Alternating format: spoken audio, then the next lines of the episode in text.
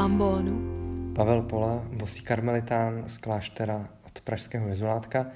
První čtení eh, této neděle tak je z příběhu proroka Eliáše. Dalo by se říct, že to je jakési vyvrcholení toho jeho příběhu, jeho cesty. Je to epizoda, která se odehraje na hoře Choreb, která je také hora Sinai, eh, jinak nazývaná. A je to vlastně čtení, které nás eh, uvádí do jakési Eliášovy spirituality, do hloubky jeho vztahu s Bohem. Dává nám nahlédnout eh, do nějakého mystického zážitku Eliáše.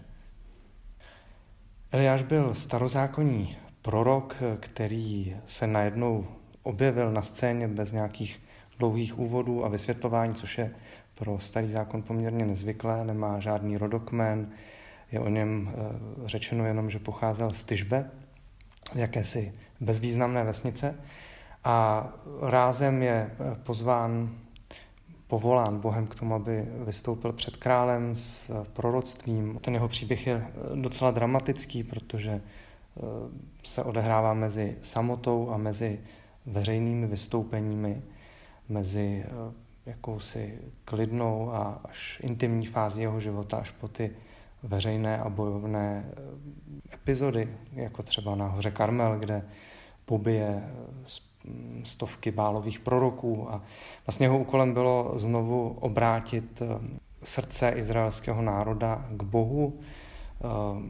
Jeho úkolem bylo vlastně přivést zpět na cestu víry a to se to samozřejmě nějak povedlo, ale tady tento příběh nám ukazuje, že ani ten, ten velký úspěch, který Eliáš zažil, tak pro ně neznamenalo to nejdůležitější. Ten příběh Eliášův životní vrcholí paradoxně eh, zcela úplně jinak, jak uvidíme. Té dnešní epizodě eh, předchází to, že Eliáš právě po tom velkém úspěchu na hoře Karmel tak eh, se vydává na dlouhou cestu. Je tam popsáno, že prchá před královnou Jezábel, která mu ukládá o život. Ale když eh, si tu cestu promítneme do eh, mapy eh, tehdejšího Izraele, tak vlastně zjišťujeme, že to není cesta jakoby utěku, on vlastně nechtěl co nejrychleji se dostat kam si do bezpečí, on vlastně prochází celou tou zemí, což je vlastně trochu nevysvětlitelné jenom tím, že by utíkal. Takže ta jeho cesta je vlastně jakousi poutí. On někam jde, vrací se do pouště, kde izraelský národ prožil velké věci během exodu. Je to velmi významné eh, místo pro izraelský lid. A Eliáš odchází do té pouště, zažívá osobní krizi a eh, čteme tam, že odešel do pouště a přál si zemřít. Odešel bez vody, bez jídla, den cesty, což vlastně znamenalo eh, v podstatě spáchání sebevraždy, bychom řekli. Eliáš to vysvětluje tím, že zjišťuje, že není lepší než jeho otcové a tak se vydává takto radikálně, provokativně Bohu do rukou. My tady v klášteře máme obraz, který tuto scénu znázorňuje, kde to je starý obraz od Brandla, respektive jeho kopie, kde Eliáš leží pod stromem, spí a budí ho anděl, který mu říká, eh, že je tady připraven chléb a voda. Eliáš se má najíst a napít, konce dvakrát. A pak se vydává na, na další cestu, na cestu, která právě vede na tu horu Choreb. Toto první čtení eh, popisuje ten příběh eh, tak, že Eliáš přišel k boží hoře Chorebu, přenocoval tam v jeskyni a tu se k němu ozvalo boží slovo. Řeklo mu, vyjdi ven a postav se nahoře před hospodinem.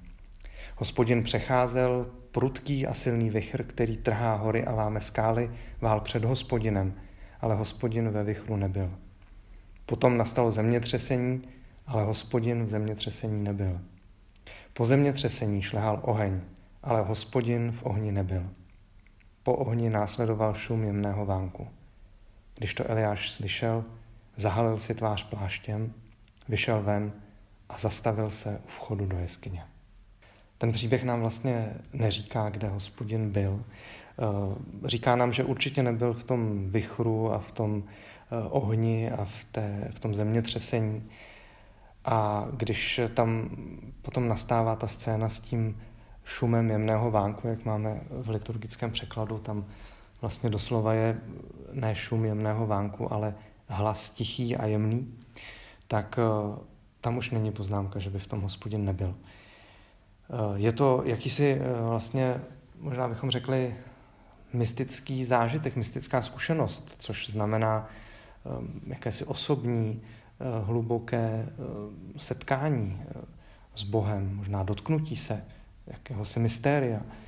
A ten kratičký příběh tak vlastně říká, že to není to velkolepé, to, co člověk slyší, co s ním lomcuje, co vlastně je tím zemětřesením a tím vychrem, to výrazné, co je nepřeslechnutelné, ale že hospodin nebo ten boží hlas je možné zahlédnout, zaslechnout v šumu jemného vánku nebo vlastně v tichu, bychom řekli.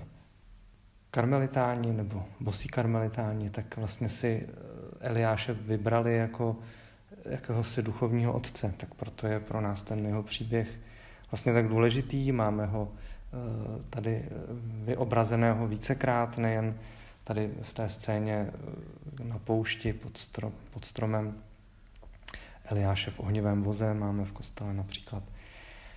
A je to postava, která je inspirativní právě tím, jak eh, ten jeho život byl v jakémsi napětí mezi kontemplací a akcí, mezi tím, že odcházel do samoty s Bohem a pak eh, zase šel mezi, eh, mezi lid do té největší vřavy a do toho centra dění.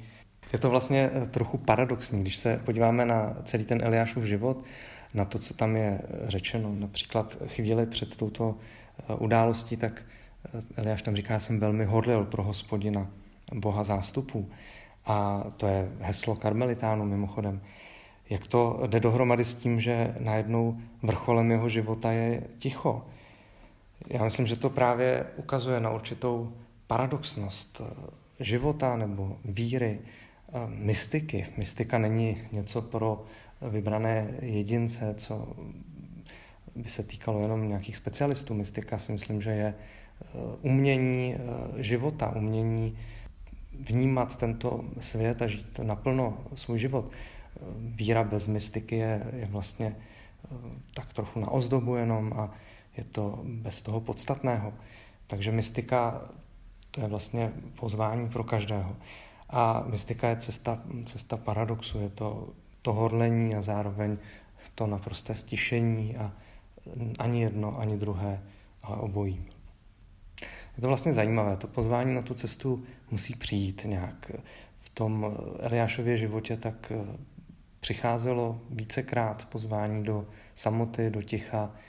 Eh, Eliáš nějak eh, možná vnitřně cítil, že to zrovna potřebuje. A to, že byl citlivý tady k tomu svému vnitřnímu hlasu, tak myslím, že ho dovedlo právě i na tu horu Choreb.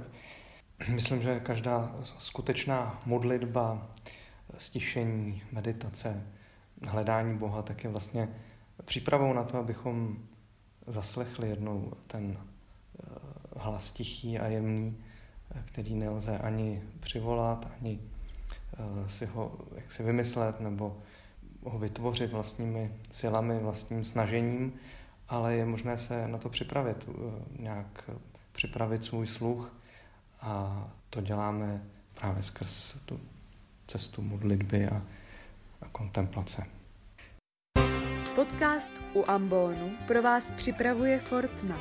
Slovo na všední i sváteční dny najdete každé pondělí a pátek na Fortna EU a na Spotify.